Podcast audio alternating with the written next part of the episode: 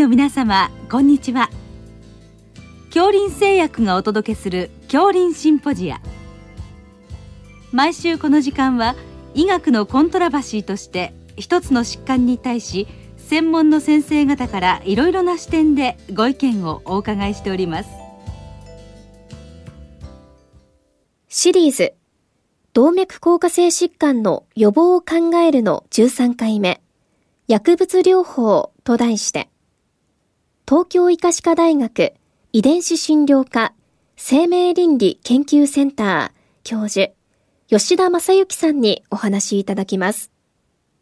聞き手は国立国際医療研究センター病院名誉院長大西晋さんです。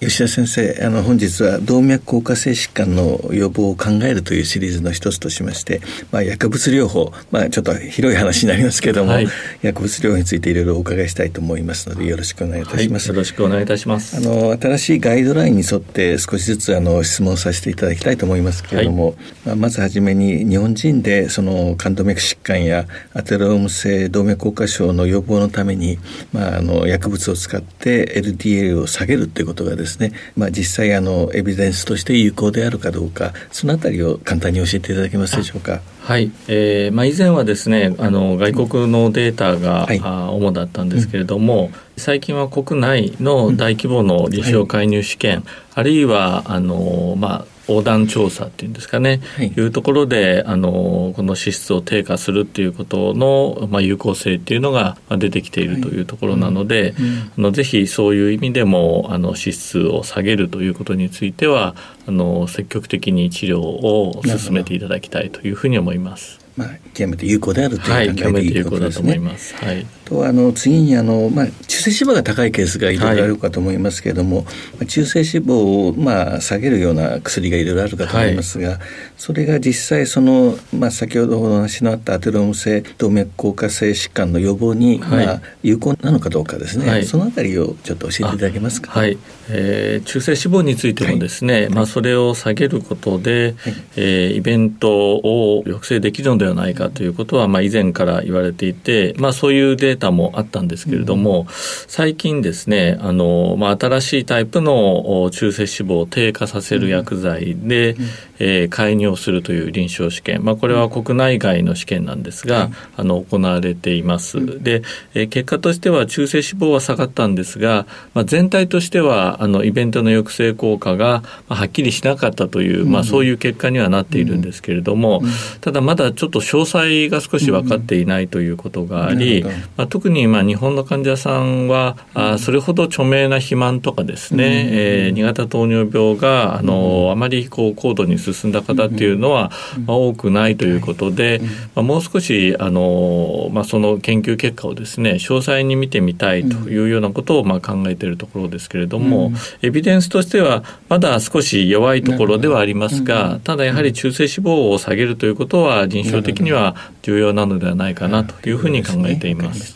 次にその冠動脈疾患の、まあ、二次予防に、まあ、あのスタチンを、まあ、大量使うっていうことが言われてますけども、はい、それに関して、まあ、ストロングスタチンが第一選択だっていうことは、何かそのエビデンスとしては確立してるんでしょうか？はい、あのやはり冠動脈疾患の二次予防については、はい、その治療開始の前の LDL の値に基本的には関わらず、まあ、できるだけ早くからしっかり下げた方が良いと。でそのためには、うん、あまあ、できるだけ、まあ、ストロングスタチンと言われている強力なスタチンを、まあ、第一選択とした方が良いというようなことが、まあ、主にこれは海外のデータからまあ言われているということですので、あのぜひまあそういう患者様にあってはですね、ストロングスタチンをまずは使っていただくということが大事かなと思います。はい。次にその高リスクの疾患、まあ、例えばあの家族性コレステロール血症だとか、はい、糖尿病だとか、はい、急性肝症候群とか、はい、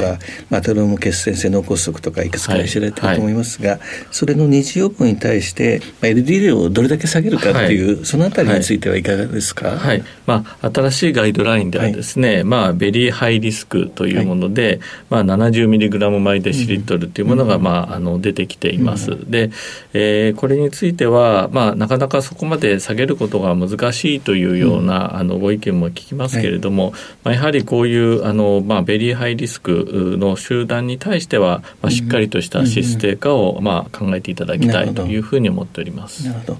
次にあのアテローム性、まあ、動脈硬化疾患の予防で、まあ、スタチン以外の、まあ、いろんな薬もあろうかと思いますけれどもそのあたりの有効性に関してはいかがですか？はい。あの、まあ、スタチンについては、はい、まあ、スタチン不対といって、まあ、なかなか筋肉症状とかで飲み続けることが難しいという患者さんもいらっしゃいます。でそういう場合には、まあ、あまり増量せず、えーまあ、例えばあ今言われているのは小腸のコレステロールトランスポーター阻害薬、いわゆるエジツミブというようなものや、はいまあ、あとはあ陰陽交換樹脂ですね、うん、えー、まあ、それから、まあ、少し古い薬ですけども、まあ、プロブコールというようなものもありますので、まあ、そういう作用基準の異なるものを、えー、使っていただいて、まあ、できるだけそのガイドラインの、まあ、目標値に近づくような治療をしていただきたいというふうに考えています。はいの今いくつかの代表的なお薬のお話が出ましたが、はい、まあ、脂質異常症の治療薬のまあ適用有効性安全性ですね。それについてあの主な薬に関してちょっと教えていただけますでしょうか？はい、えー、とまず、ね、まずはスタチンだと思います。えー、はい、あのスタチンというのは、まあ、やはり LDL の低下効果、まあ、そして、はい、まあ、動脈硬化性疾患の予防という意味でも、うん、まあ、エビデンスがしっかり確立しているということから、はい、まあ、基本的にはその LDL を下げるための第一選択ということになるかというふうに思います。でえーまあ、ただあの高容量を使ってもなかなか目標値に達しないとか、あと先ほどお話をしたような、そのまあ、筋肉系の症状が出てしまうというような場合には、あの先ほどお話をしたあ小腸のコレステロールトランスポーター阻害薬や、あとはまあ陰陽交換樹脂を使うということになるかと思います。でこの小腸のコレステロールトランスポーター阻害薬エジチミブというのは、まあ、採用基準が違うということもあって、であとまた中性脂肪を少し下げる効果もまあ見られるということから、まあ、スタチンとは少し違う形で、えー、まあ脂質異常症について、えー、使っていただけるお薬ではないかなというふうに思います。また陰陽交換樹脂というのはこれは腸管で、えーまあ、吸収されずにですね、えーまあ、糞便中に排泄されるということから、まあ、極めて、まあ、いわゆる安全に使えるお薬ということで、まあ、例えば今あの妊娠中ではですねスタチンというのはあの使用禁忌ということになっていますのでまあ、そういうような方にも、まあ、この陰陽交換樹脂であれば安心して使っていただけるということで、えーまあ、そのようなこう特徴をですね使い分けて使っていただきたいと。であと、まあ、PCSK 内阻害薬という、はい、まあ、注射のお薬があるんですが、はい、あのこれは、まあ、非常に強力に LDL を下げることができるので、うん、特に、まあ、ベリーハイリスクの二次予防とか、うん、あとは家族性の高コレステロール血症の患者さんで、えーまあ、今使われているということで、うん、えー、まあ、2週間に1回、あるいは、まあ、4週間に1回というような注射を打っていただくことで、えー、しっかりコレステロールを下げることができるということで、まあ、ガイドラインの目標値に達成するという、まあ、ためには、まあ、スタチンで届かない場合には、まあ、こういう PCSK 内阻害薬を、まあ、あの併用するということも、まあ、重要なんではないかなというふうに思います。併用療法も、はい、場合によっては考えるということですね。わ、はい、かりました。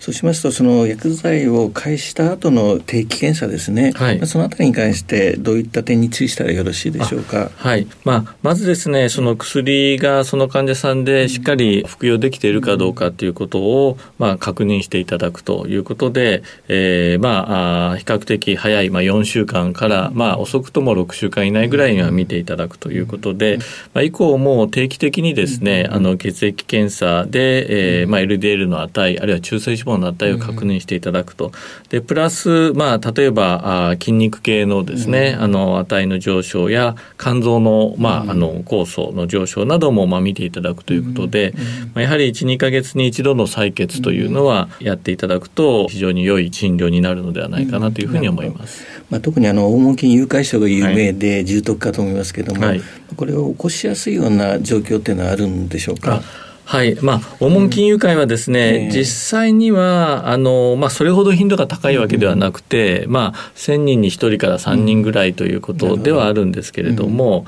うん、あの、まあ、やはりその水分が足りないような状態であったりとか、あと特にその腎臓の機能が悪いような場合には、慎重に考えなくてはいけないということですけれども、まあ、あまりその慎重になりすぎても、まあ、いけないというところもあるので、まあ、そのあたり主治医の先生がですね、患者さんの症状状と、あとはまああの検査値、あとはまあ、ね、あの尿の色など、まあいろいろこう確認していただきながら判断いただくというのが必要かなと思います。あの CPK が上がってくるとちょっと気になるんですけども、はい、どうしたらよろしいですかね。はい、あのまあ一応ですね CK の上昇につきましても、えー、まあ基本的にはあのまあ3倍から4倍ぐらいの上昇の場合には、はい。はい、あの、まあ、経過を見ながら、まあ、もし投与を、まあ、どうしてもやめるという場合にあれば、まあ、それはそれでいいのですけれども、うん、あの、まあ、一過性にですね、他の原因で CK が上がってくるということも、まあ、ありますので、ええー、まあ、あの、CK が上がったからすぐやめるというのではなく、まあ、やはり、あの、全身の状態を見ながら、まあ、あとはその、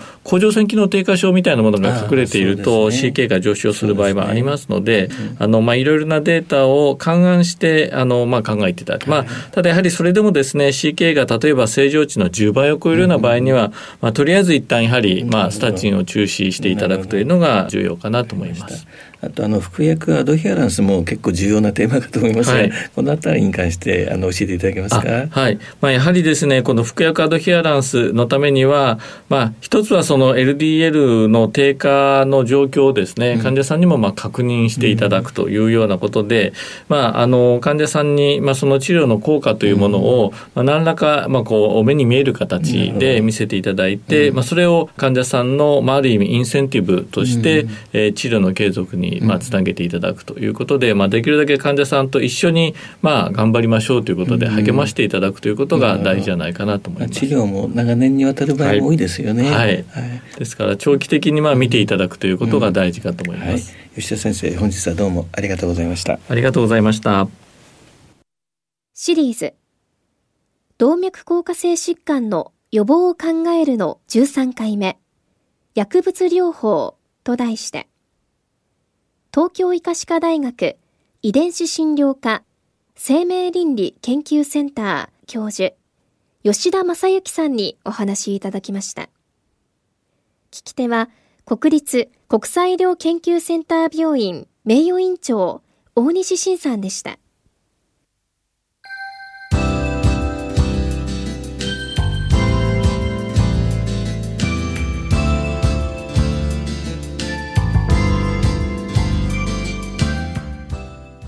それでは恐林製薬がお送りしました恐林シンポジア。来週をどうぞお楽しみに。